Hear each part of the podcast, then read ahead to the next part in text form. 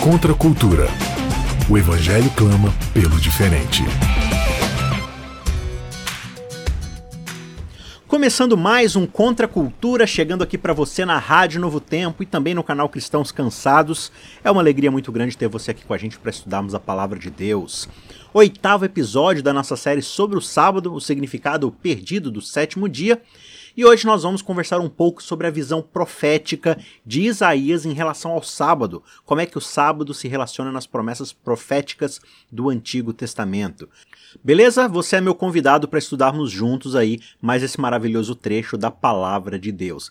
Não se esqueça que esse texto que você está ouvindo está disponível para baixar em PDF lá no nosso canal youtube.com/barra cristãos cansados. Você pode usar para estudar, para passar para outras pessoas, enfim, para pregar na sua igreja.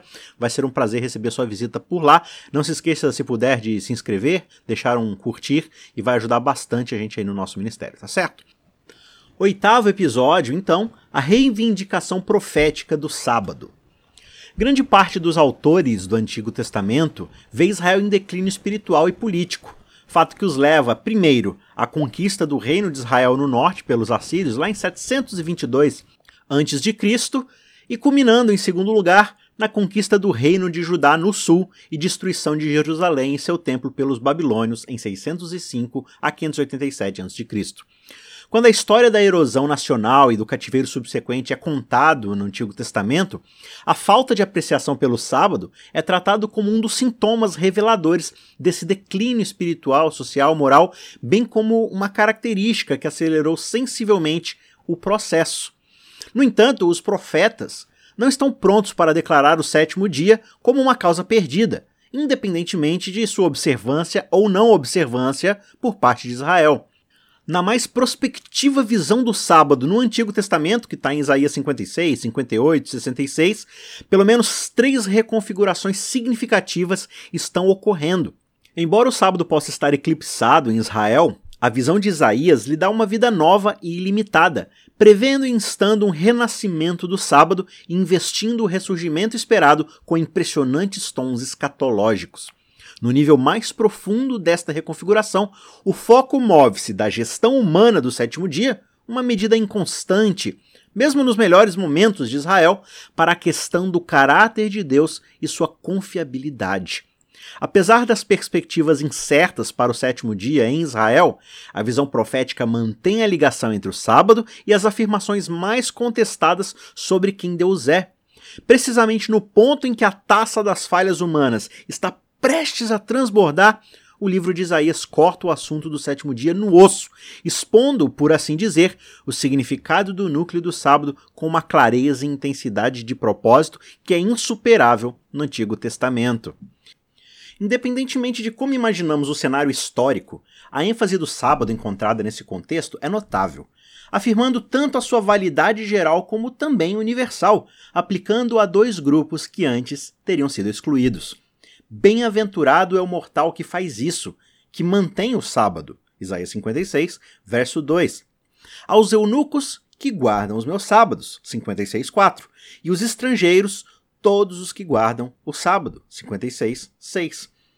Aqui nesses versos, o sábado se destaca como uma preocupação vital, demonstrada por sua tríplice menção e pelos grupos incluídos dentro de seu alcance.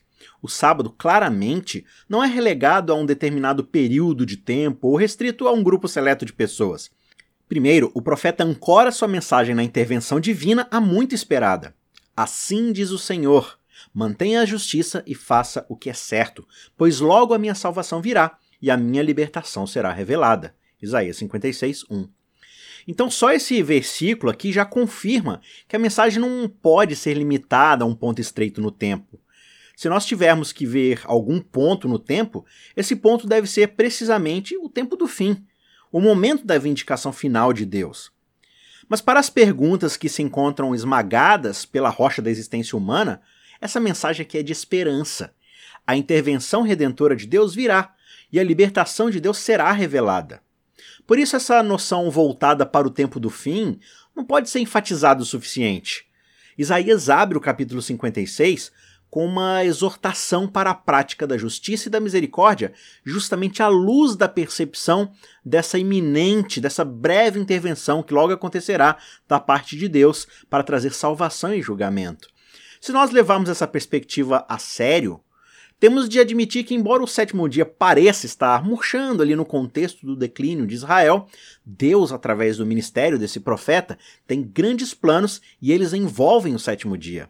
O sábado não está aqui sendo cancelado ou colocado em espera. Não, em vez disso, ele está sendo destacado justamente para sustentar o crente desesperado e para poder contribuir para carregá-lo, para conduzi-lo até o fim de todas as coisas. Uma segunda característica aqui é que o sábado é introduzido na forma de uma bem-aventurança. O texto diz: Bem-aventurado é o mortal que faz isso, aquele que mantém firme, que guarda o sábado, não o profanando, e não faz nenhum mal, diz Isaías 56, verso 2. Feliz, né, que é a palavra preferida por outras versões, vem com essa conotação de um estado subjetivo, vendo a felicidade como uma experiência consciente do crente. Embora esse ponto de vista não deva ser menosprezado, é provável que o texto visa uma avaliação um pouco mais objetiva. A pessoa em questão aqui é abençoada. Ela vive um estado de privilégio se ele ou ela é capaz de sentir essa bênção. Onde quer que o crente e sua confiança em Deus estiverem, seja sob cerco ou problema, o sábado se torna um meio para prevalecer, para vencer essa dificuldade com o caráter duradouro do sábado já estabelecido aqui, a passagem em Isaías se volta para uma terceira afirmação, especificando justamente o seu público-alvo. Pessoas que não são israelitas nativos ou que já foram excluídas são convidadas para o domínio de sua bênção. Dois grupos aqui são mencionados especificamente como beneficiários dessa nova política de inclusão: os eunucos e os estrangeiros. Isaías 56, 4 e 5 diz: aos eunucos que guardam os meus sábados, que escolhem as coisas que me agradam, que guardam firmemente o meu pacto, eu darei, em minha casa e dentro de minhas paredes, um monumento e um nome melhor do que filhos e filhas. Dar-lhes-ei um eterno nome que não será cortado. Essas promessas aqui garantem a esse grupo estigmatizado o acesso ilimitado e a filiação plena. Os estrangeiros e imigrantes, não judeus étnicos, também são bem-vindos. O verso 6 e 7 do mesmo capítulo diz: E os estrangeiros que se unam ao Senhor para o servirem, para amarem o nome do Senhor e para serem seus servos, todos os que guardam o sábado e não o profanam e guardam a minha aliança, esses eu trarei para o meu santo monte e os farei felizes em minha casa de oração. Em um trecho posterior aqui, os estrangeiros são ordenados ao ministério sacerdotal, e se você for lembrar bem, essa é uma função que anteriormente era exclusiva dos judeus, especificamente os de descendência levítica. Mas o capítulo 66, 21 diz: E também tomarei alguns deles como sacerdotes e levitas, diz o Senhor. Portanto, nessa visão universal aqui, voltada para o tempo do fim, a escatologia e a inclusão andam de mãos dadas, porque o sábado tem um significado cósmico. Em quarto lugar, a visão de Isaías nega implicitamente a noção de que o sábado é uma preservação peculiar apenas dos judeus de nascença. Em vez de etnia, nacionalidade tradição, a ênfase aqui é na escolha pessoal, a escolha da própria pessoa. Uma série de verbos de ação para este efeito domina toda a passagem. A bênção é estendida para aqueles que mantêm, versos 2, 4 e 6, escolhem, verso 4, e guardam firme, versos 4 e 6, ou juntam-se, né, o verso 6.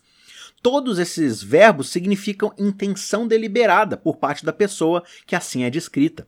Portanto, a adesão da comunidade que adora Yahvé é agora feita com base na determinação pessoal, uma afirmação livre desse Deus e de sua adoração. Mas mesmo diante de tudo isso, ainda não teremos uma noção completa da profundidade dessa reconfiguração dramática, a menos que ampliemos para uma quinta observação, uma que olha um pouco mais de perto para a comunidade à luz dos critérios tradicionais de exclusão e da luta presente para lidar com novos limites. Isaías propõe incluir pessoas que estavam anteriormente excluídas. Parece haver uma discussão em curso no meio daquele grupo, daquela etnia, em que nós ouvimos, bem no fundo ali dos versos bíblicos, vozes a favor ou contra a inclusão desses novos grupos. E onde as vozes que se pronunciam contra a inclusão parecem ter o melhor argumento. A polêmica aqui no texto pode não estar na superfície à primeira vista, mas não é necessário cavarmos muito fundo para poder encontrá-la. A discussão que está em andamento se mostra nessa frase aqui, ó. O estrangeiro que tiver se unido ao Senhor não deve dizer: O Senhor certamente me excluirá do seu povo. E um eunuco não deve dizer: Ah, eis que eu sou uma árvore seca. Isaías 56, 3. Por que, que o estrangeiro e o eunuco aqui expressam essas preocupações, essas questões? De onde é que surge a apreensão do estrangeiro de que Deus certamente me separará de seu povo? Isaías não deixa dúvidas de que Deus está por trás dessa iniciativa de inclusão, mas buscando manter o critério étnico, as pessoas do outro lado da mesa estão resistindo à iniciativa profética. Isso sugere que a comunidade em questão tem uma tradição sagrada de exclusividade. Na verdade, a inclusão de Isaías parece correr diretamente contra um mandamento mais antigo, lá de Deuteronômio 23:1. Aquele a quem forem esmagados os testículos ou cortado o membro viril não entrará na Assembleia do Senhor. A natureza controversa dessa nova visão é fácil de perceber. Será que a comunidade, neste ponto, colocará de lado a lei mosaica e agirá contra as regras estabelecidas pelos pais fundadores? Isaías também defende a inclusão de estrangeiros. Novamente, a sua visão de inclusão confronta explicitamente uma ordem contrária. Deuteronômio também estipula que apenas os filhos da terceira geração de estrangeiros podem ser admitidos na Assembleia do Senhor. Está lá no capítulo 23, verso 8.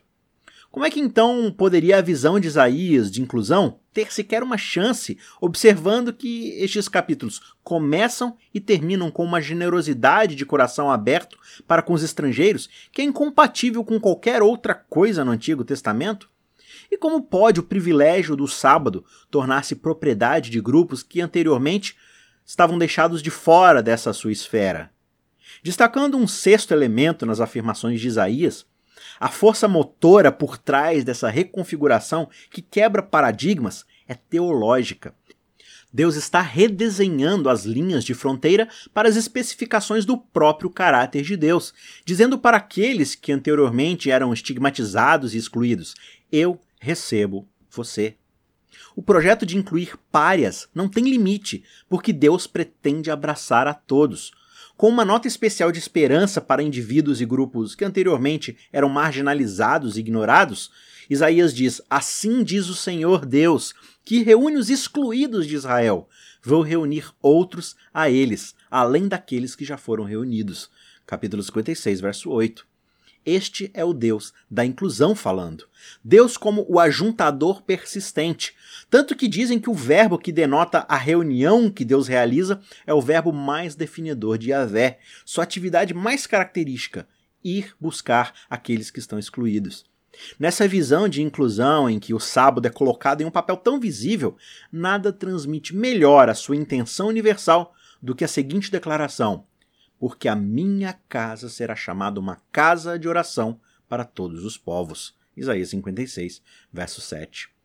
A exposição da consciência de que a ênfase do núcleo de Isaías é teológica é apenas o penúltimo passo na mensagem do profeta. Há ainda uma outra revelação, uma sétima afirmação em sua visão para a comunidade do fim dos tempos e a sua fé. O que podemos chamar de confirmação final e última se concentra em uma característica específica e definida em Deus.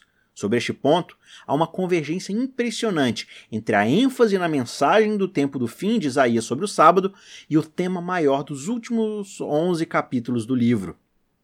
Para o profeta, o sábado não é apenas um marcador de identidade da comunidade. Pelo contrário, o sábado exprime a esperança da comunidade em sua configuração essencial.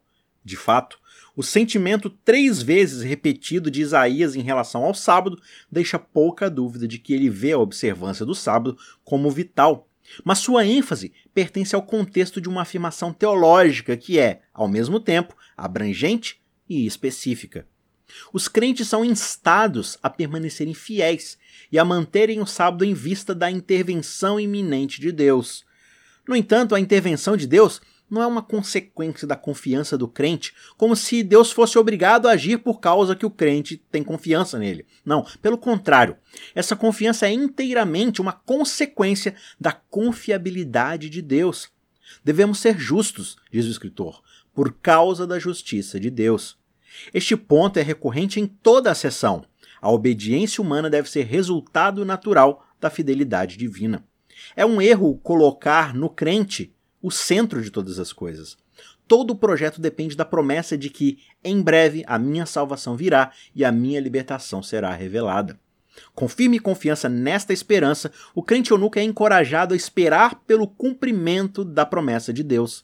Da mesma forma, o estrangeiro é chamado a perseverar na força da promessa divina. Esses eu trarei até o meu santo monte e vos alegrarei na minha casa de oração.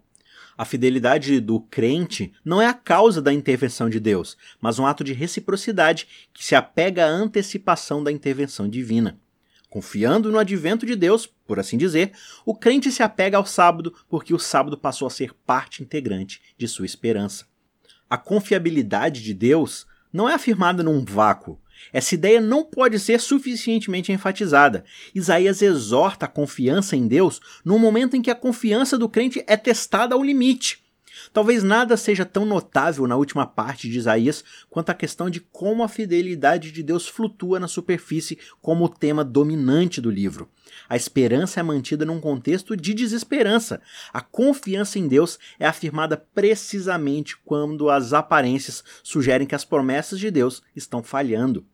O grito de mobilização da voz profética é, portanto, melhor apreciado quando é ouvido em contraste com a perspectiva terrível que parece surgir da própria situação.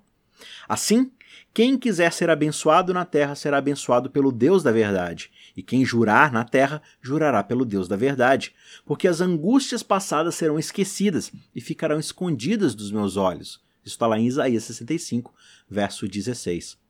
O problema, o texto diz, não vai durar indefinidamente, e a afirmação Deus da verdade, Elohei Ramen, repetida duas vezes e traduzida em outras versões como o Deus da fidelidade, torna-se algo como uma identidade marcadora dessa comunidade em questão. Essa expressão aqui é derivada do verbo Raman, e os substantivos mais próximos são remet e remuná, que descrevem coisas que tiveram de ser testadas para se mostrarem confiáveis. Em outras palavras, algo ou alguém que, sem sombra de dúvidas, se provou confiável, constante, estável, verdadeiro. Surgindo da afirmação estimulante de Isaías sobre a fidelidade de Deus, ampliada pela expectativa de acompanhamento que as pessoas anteriormente excluídas também experimentarão essa fidelidade, a visão profética culmina em uma nota semelhante que não é encontrada em qualquer outro lugar do Antigo Testamento. Pequenos reparos não serão suficientes para que a intenção de Deus se torne realidade. Uma simples empresa local que irá tocar a vida de apenas alguns não vai dar conta do serviço. Em vista do alcance universal que está para acontecer, deve haver um novo começo, e este novo começo vai refazer os passos da criação original de Deus. O paraíso perdido está para se tornar o paraíso recuperado, reconfigurado de acordo com a meta do propósito original de Deus. Pois eis que eu crio novos céus e nova terra, e não haverá lembrança das coisas passadas, jamais haverá memórias delas. Isaías 65, verso 17. Esta não é uma nova ênfase em Isaías, mas o profeta faz da visão do paraíso recuperado a pedra angular da sua previsão. A hostilidade cessará, a alienação será superada. No capítulo 11, Isaías configura o que deve acontecer no final da intervenção de Deus no início do livro. Quando este cenário reaparece nos capítulos finais, no entanto, ele é feito com uma virada de roteiro que não deve ser ignorada.